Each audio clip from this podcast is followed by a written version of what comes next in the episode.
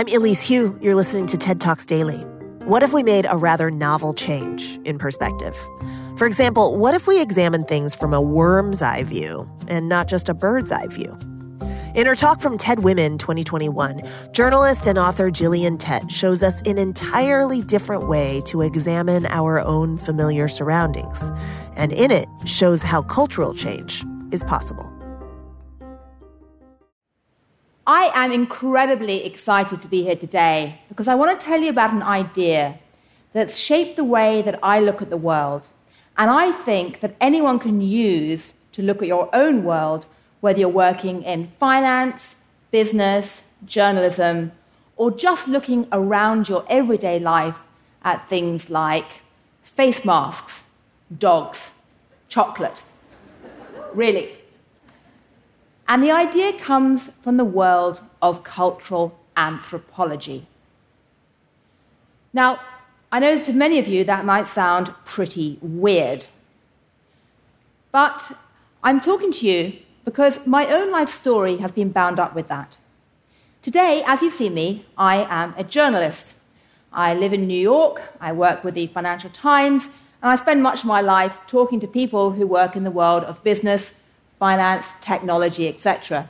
That's my kind of world today. But I didn't start out like that. I actually started out, before I became a journalist, as a cultural anthropologist. I did field work, as we call it, in Soviet Tajikistan on the borders of Afghanistan. Now, what cultural anthropology does is try to study human culture, all the assumptions that we inherit from our surroundings and we don't often think about, but which shape us deeply in terms of how we think, live, and act. And anthropologists do this in two distinctive ways. Firstly, they believe in getting out and getting our feet dirty and trying to participate in people's lives to understand them. But also, they believe in not just studying cultures that we already know that are familiar, but cultures which are unfamiliar. That can be on the other side of the world, it can be down the end of the street, a different profession, or shock horror, a different political party. and anthropologists do this for two reasons. Firstly, understanding people who have a different point of view to you is very helpful for making sense of the world. Duh. It's something we ought to all know, but actually it's very easy to forget today. But secondly, empathizing with another way of looking at the world can help you to understand yourself better as well. And the reason is that there's a wonderful proverb which says, A fish can't see water, a fish can't see water. None of us can see the assumptions that shape us unless we jump out of our fishbowl, go to somewhere completely different, talk to other fish, and then look back at ourselves to try and understand the assumptions that shape us. In my case, I did that by going to Soviet Tajikistan, but later on, I used that perspective of jumping out of my fishbowl to look back at my own world where I now work as a journalist, to look at the world of finance, to look at the world of business, to try and look at it with fresh eyes, and to see not just the parts of the world that are obvious, but the parts of the world that we don't often talk about, the social silences. Now, I use that framework to help me predict the great financial crisis in 2008. Um, in particular, I spent much of the years before that going to investment banking conferences which are gigantic ceremonial rituals which are rather similar to Tajik weddings. it's true. They pull people together, the scattered tribe, they reaffirm their social ties, and they reaffirm a shared worldview through rituals, not through dancing, but through hanging out by the bar and having PowerPoints. Same function. but I did that in the world of high finance. But what I want to make you think about today is that you don't have to be using these tools in Tajikistan or Tokyo or Wall Street. You can actually use them to look around your own world today, your everyday life. You can use them to look at something which is completely different from either Wall Street or Tajikistan, the world of dogs. And when people ask me about my dog, I often say, Charlie, she's part of my family. I bet many of you who have dogs will say exactly the same thing.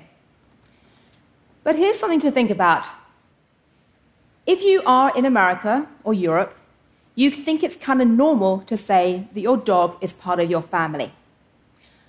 I can tell you, though, that if you're sitting in Tajikistan or most other cultures which are non Western, saying that a dog is part of your family makes you look really weird, if not exotic. Because the reality is that in many cultures throughout history, animals have been defined in opposition to humans. Dogs lived out in the fields, or live out in the fields or the yard. They might come in the house. They didn't come into the bedroom, and they certainly didn't come into the bed. Charlie's not supposed to be in my bed, but hey. And the thing to think about that's interesting is this what is different in these different contexts isn't necessarily the dog, it's our, our idea of family. Many non Western cultures have an idea that a family is something that is imposed on you and it's pretty non negotiable. In the West, we have this wonderful individualistic consumer culture where everything is pick and mix and customized. We customize our coffee choice, we have our music playlists, we get to define our families. And that's liberating it's also sometimes quite nerve wracking. And what it means is that people say, well, if I want to put a dog in my family, I'm going to put a dog. It also means that people use dogs to define and create families as an active choice. And what is interesting is that the issue at stake here is not about the human and the dog relationship, let alone your dog versus dog relationship. It's humans to humans. And that's something you need to think about if, say, you're in the business of selling dog food or you just want to get a dog. And it's something very hard to see unless you jump out of your fishbowl. Or, for another example, think about cell phones. I spend a lot of time with my teenagers worrying about why they can't get off their cell phone.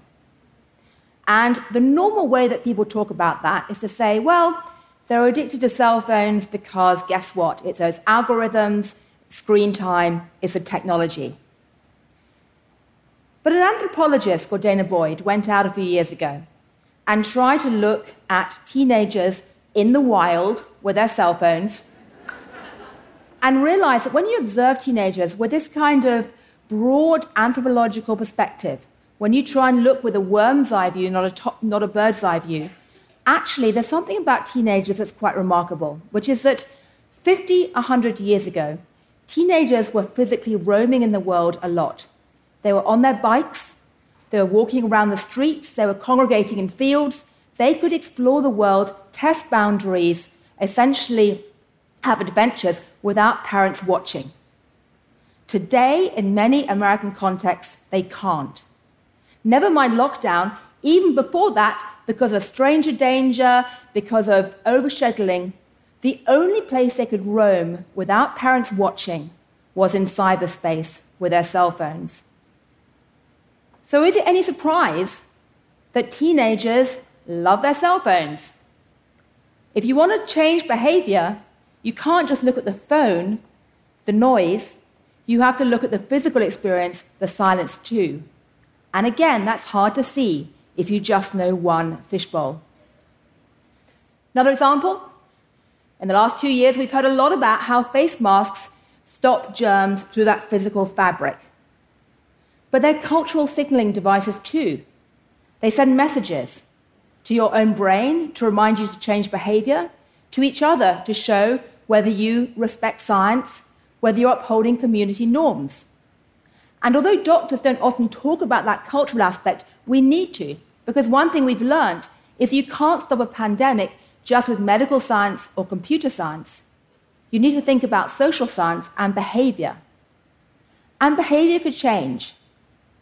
Because there's another thing about those face masks, which is effectively they have shown how culture can change. We weren't wearing them two years ago. And culture can change in all kinds of surprising ways. Culture isn't a box, with rigid, static sides. It's more like a river that flows. And if you want to understand that, think about one last issue, which is chocolate. Hooray. Kit Kats started life a century ago as a British brown biscuit. It then went around the world as an export, turned up in Japan, and some local Japanese teenagers, about 20 years ago, started using Kit Kats as good luck tokens for exams. And then they started adding Japanese flavors like soy sauce, wasabi, green tea. And then it became a Japanese biscuit and a Japanese souvenir, and then was sold back into Britain, where today you can buy green tea Kit Kats. and they're actually made in Germany. so today, a Kit Kat is British and Swiss because Nestle owns it, and Japanese and German. Culture is a river, it changes. New streams come in, and that is fantastic. And that is one of the big ideas I want to leave you with last of all. Because right now, as we speak, COVID 19 and the lockdown, in many ways, has been an extraordinary period of culture shock. It's given you all what anthropologists experience when they go to other cultures the chance to be jolted out of what was normal and to look at your world again, to become a stranger in your own land again. So, however much you might hate that experience, however much you might be scared by that culture shock, the lesson from anthropology is this don't run away from culture shock, seize it as an opportunity. Recognize that lockdown has kept us all trapped with our own tribe, physically, our own pod. We've gone online into echo chambers. But now, more than ever, is a time when we need to jump out of our fishbowl, go talk to other fish, widen our lens. Not just so that we can understand the rest of the world, which we need to, but also so that we can understand ourselves better too. And just think of that when you see a dog, a Kit Kat bar, a face mask, or your cell phone. All of them show the power of culture, why culture matters, but why culture can change, and why, right now, we have an opportunity to rethink that. Thank you. TED Talks Daily is hosted by me, Elise Hu, and produced by TED. Theme music is from Alison Leyton Brown, and our mixer is Christopher Faizy Bogan. We record the talks at TED events we host or from TEDx events, which are organized independently by volunteers all over the world. And we'd love to hear from you. Leave us a review on Apple Podcasts or email us at podcasts at TED.com.